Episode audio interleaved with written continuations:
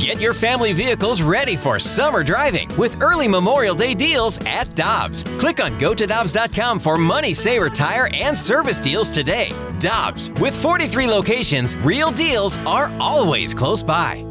Another day is here, and you're ready for it. What to wear? Check. Breakfast, lunch, and dinner? Check. Planning for what's next and how to save for it? That's where Bank of America can help. For your financial to-dos, Bank of America has experts ready to help get you closer to your goals. Get started at one of our local financial centers or twenty-four seven in our mobile banking app. Find a location near you at bank of america dot com slash talk to us. What would you like the power to do?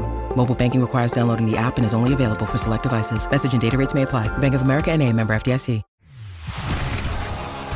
It's time for the Rutherford Report on one oh one E S P N. Anything you folks want to know about the fascinating world of pro hockey, here we go. Time to chat with our Blues insider, Jeremy Rutherford from The Athletic. It's the Fast Lane on one oh one E S P N with Michelle Smallman filling in for Jamie Rivers. I'm Anthony Stalter, and J R joins us right now via the Brown and Crubbin Celebrity Line. What's up, J R? Not too much, guys. How you guys doing? We're doing great, and I'm sure Craig Berube, while uh, the season has not gone the way that he envisioned, and a lot of us envisioned, uh, what, a, what an accomplishment that Craig Berube is about to make here. He's going to be just the sixth person in N H L history to play in one thousand or more games and coach in at least five hundred. Uh, quite the accomplishment for Chief. It really is a, an accomplishment. Uh, I wrote a story back in uh, two thousand twenty-one when he got to two hundred victories behind the bench. At that point, he was the seventh in history to play one thousand and win two hundred games. Now tonight, he gets to game number five hundred. And you guys know, covering a lot of different sports, how difficult this is. A lot of times, the best athletes, the best players, aren't the best coaches. We've seen that over the years. But uh, Craig Berube has been able to adapt. And I think that was the biggest thing I took out of his press conference today. Uh, Jim Thomas of the Post-Dispatch asked him about his ability to last this long as a coach, and he said, hey, look, going back to my playing days, in order to stay in the league, I had to change. I had to watch little things. I had to learn every single day, and I think that's what helped me adapt as a coach, too. So quite an accomplishment. Good for Craig Berube. one thousand plus games, five hundredth coaching game tonight behind the bench. Jaron, speaking to players and members of the organization, what is it about those adjustments and adaptations that Berube has made that's allowed him to be such a su- successful N H L head coach? Yeah, Michelle, I think it's, uh, first of all, we've been talking about it for years, ever since he took over in two thousand nineteen. Number one is the communication. You know, oftentimes at practice, you'll see Craig Berube skating around with a player, talking to him.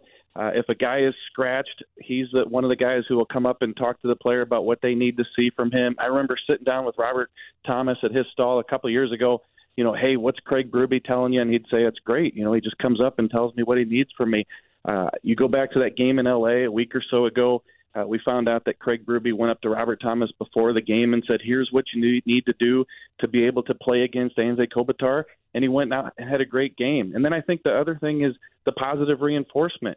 You talk to Robert Thomas about playing a good game, and then you congratulate him, tell him good job afterwards. I think that's where most of his success has been. But then kind of you talk about those hunches, those changes, you know, in-game things that he does. He would probably tell you he's not the strongest X's and O's guys, but he goes with his gut. He knows what works, and he's had a lot of success with it. What do you think, J R, and, and I'm asking you to almost step inside the mind of, of Craig Berube here, but you, you follow the team uh, closely. You're aware of Craig Berube's line of thinking.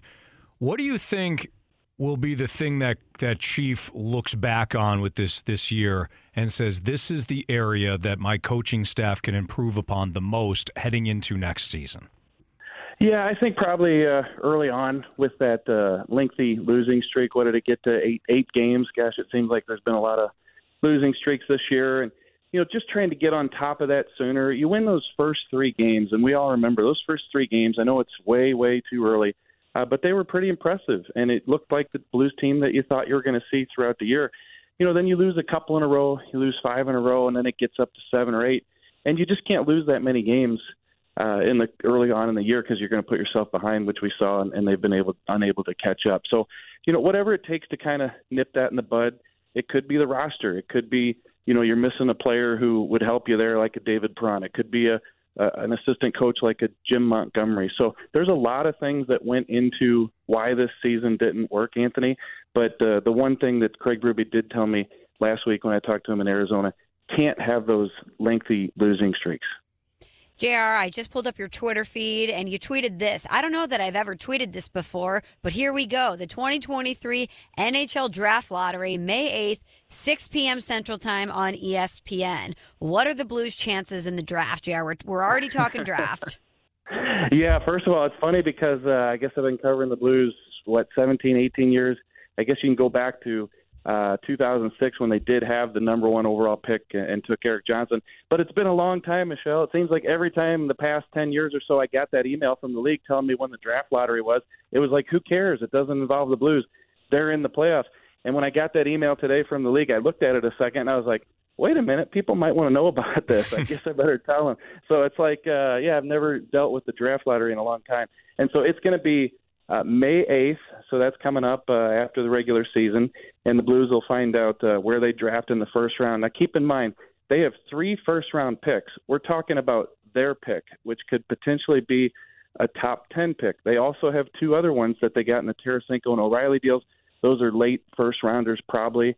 That's determined on where those teams finish in the regular season, in the playoffs. So I think that uh, you look at the Blues, they potentially got a top ten pick. And right now, with their record, they sit tied for the eighth fewest points in the league.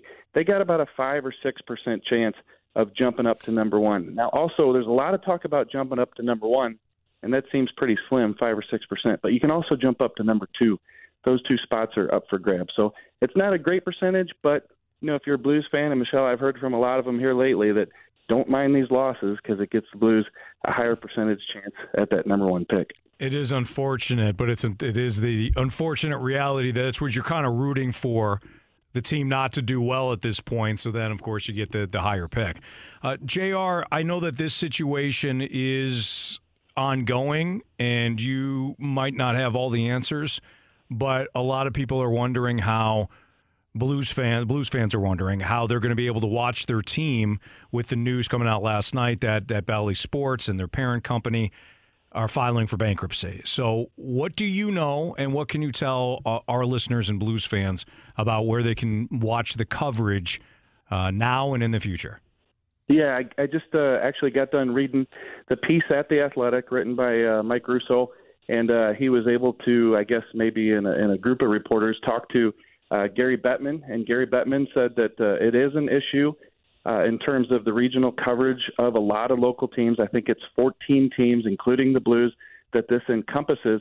But Gary Bettman's message to everyone was that these games will be covered through the end of the regular season. And obviously that's not much uh, time. You know, you're just talking about a fifteen or twenty games for most teams. And then we know once it gets into the playoffs, that the uh, national stage and the, the national coverage kicks in. So uh, this will be something that the league is going to have to address with uh, with the T V regional coverage filing bankruptcy and uh, the future potential of not being able to see the, the games on Bally's like we do here in uh, in Saint Louis with the great John Kelly and Darren Pang. Uh, but something will have to be resolved in the future as they try to navigate what is really a difficult future in terms of how are we going to get our games? How are we going to digest uh, sports coverage in the future? Will it be this regional coverage? Will it be streaming? That's what the league is uh, kind of tackling right now. But no worries right now in terms of the Blues through the end of the regular season as to where it'll be. It'll be on Bally's. J R, great stuff. Appreciate the Blues coverage at The Athletic and for you coming on today. Yep, thanks. Talk to you guys.